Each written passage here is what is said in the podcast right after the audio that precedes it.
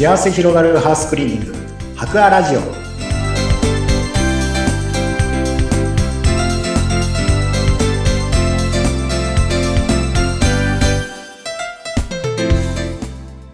こんにちは。株式会社白亜の田中洋平です。こんにちは、インタビュアーの山口智子です。え田中井さん、まあ、5月半ば近づいてきましたけども、まあ、5月爽やかな季節ですが、6月になると梅雨ということで、はい。梅雨になると、やっぱりカビ関係がね、気になってくるんですが、そうですよね。ね、中でもやっぱりお風呂、この結構カビ対策悩んでる方いるんじゃないかなと思うんですが、そのあたり教えてください。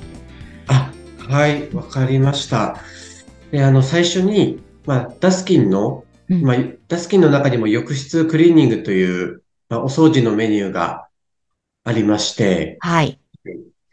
で、まあ、どこを掃除するのかっていうことで、まあ、あの聞かれることもよくあるんですけれども、うん。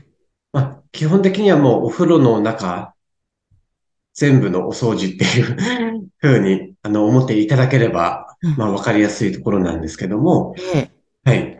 まあ、の特徴としては、まあ、お風呂の全体のお掃除はするんですが、結構オプションのうん。メニューも5つぐらいあって、うん。結構細かいところにも行き届くようなオプションのメニューがあったりとか、はい。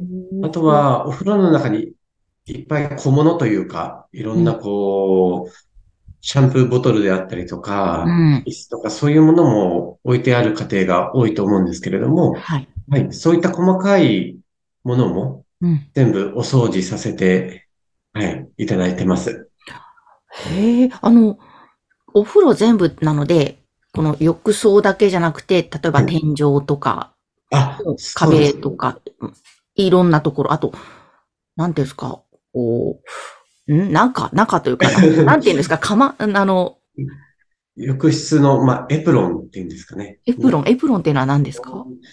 あの、浴槽のところで、まあ、こう、蓋みたいになってて、まあ、それが外れるタイプと外れないタイプがあるんですけれども、はい。まあそこが外れるタイプであれば、うん。まあ、これはオプションメニューになるんですけれども、そこを外して、まあ、その中も結構カビが発生していて、ええ。まあ、一応外し方とかも書いてありますので、うん。まあ、お客様自身で外すこともできるんですけれども、うん。まあ、そこが外れるっていうことがわからなくて、はい。うんそもそもその中のお掃除まではやってないっていうご家庭が多いので、ええ。はい。まあ、こういう、そういうところもお掃除させてもらってます。あの、他にもそのオプションってどんなものがあるんですか？そうですね。オプションメニューとしましては、えっと、全部お掃除した後のカビが生えにくくなるように、カビ防止コートっていうものを、ま、浴室全体に、こう、最後、あのーカビ防止コートを塗布しまして、はい、カビの発生を抑えるっていうオプションがあります。で、あとは浴室の中に、まあ大体どこも換気扇がついてるかと思うんですけれども、はい。換気扇の内部ですね。換気扇の 内部のクリーニングも、はい、オプションメニューのなの中にはあります。え、あの、換気扇の内部、あの、外して中をやってくれるんですか？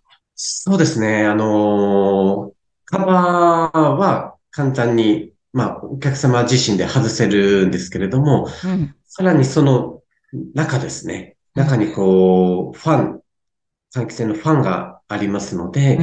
まあ、そこまで全部分解して、はい、その中にあるカビ汚れだったりとか、はい、ホコリとか、そういったところは、普通ではちょっとお掃除できない箇所にはなりますので、うんはい、そういったところのお掃除もさせてもらってますね。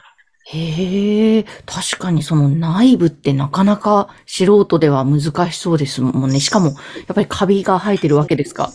そうですね。この前私もそこの換気扇のお掃除、まあ、お風呂のお掃除は頼まれなかったんですけど、換気扇の掃除をしてほしいということで、お伺いしたら、やっぱりすごい、ちょっと言葉では表現しづらいんですけども、ええ真っ黒でしたね、カビで。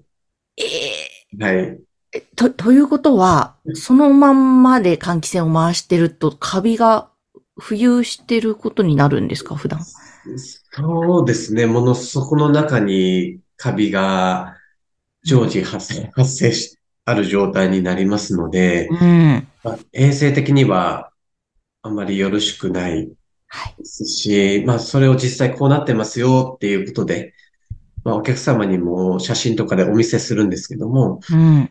まあ、かなり衝撃を 受けてまして、はい。はい。まあ、これだったらちょっとやってよかったなっていう、はい。お声は結構いただくので、はい。そういう、本当にお客様自身では行き届かないところの、うん。までやるっていうのがダスキンの、はい。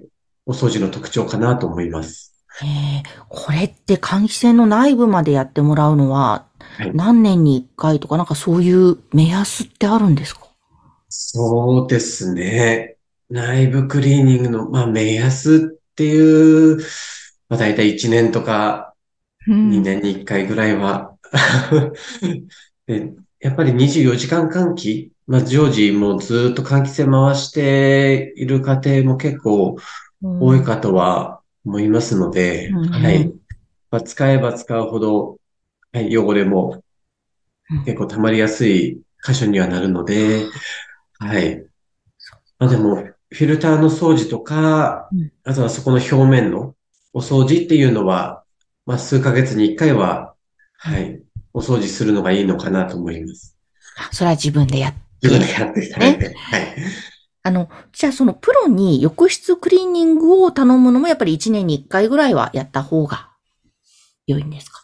そうですね。そこの頻度は、やっぱりお客様が、やっぱりどのぐらいお手入れしてるとか、うん。うん、まあそう、どのぐらいこう、やるかっていうのはお客様の判断にはなるんですけれども、やっうん。ぱり、やられる方は1年に1回うんやる方も多いですし、あとは全く普段お手入れできないっていう方であれば、あの、半年に1回うん。頼まれるお客様もいらっしゃるので、はい。お掃除したからといってお風呂は、あの、もうそれで、もうそれ以降何もしなくていいっていうことではなくてうん、結構カビが生えやすい、はい、環境なので、はい。はい。まあ1年に1回か、うん1年に2回やってもいいかなっていううん場所ではありますね。なるほど、なるほど。はいわかりました。ちょっとジメジメしたね、季節もやってきますので、はいえーぜひ、浴室クリーニング、意外と自分でやろうとするとかなり重労働で大変だと思うんで、そうですね。はい。ここはプロの手を借りてということで、白亜さんのホームページは番組概要欄に掲載しております。ぜひそちらからまずお問い合わせ、お申し込みしてみてください。田中井さん、今日もありがとうございました。ありがとうございました。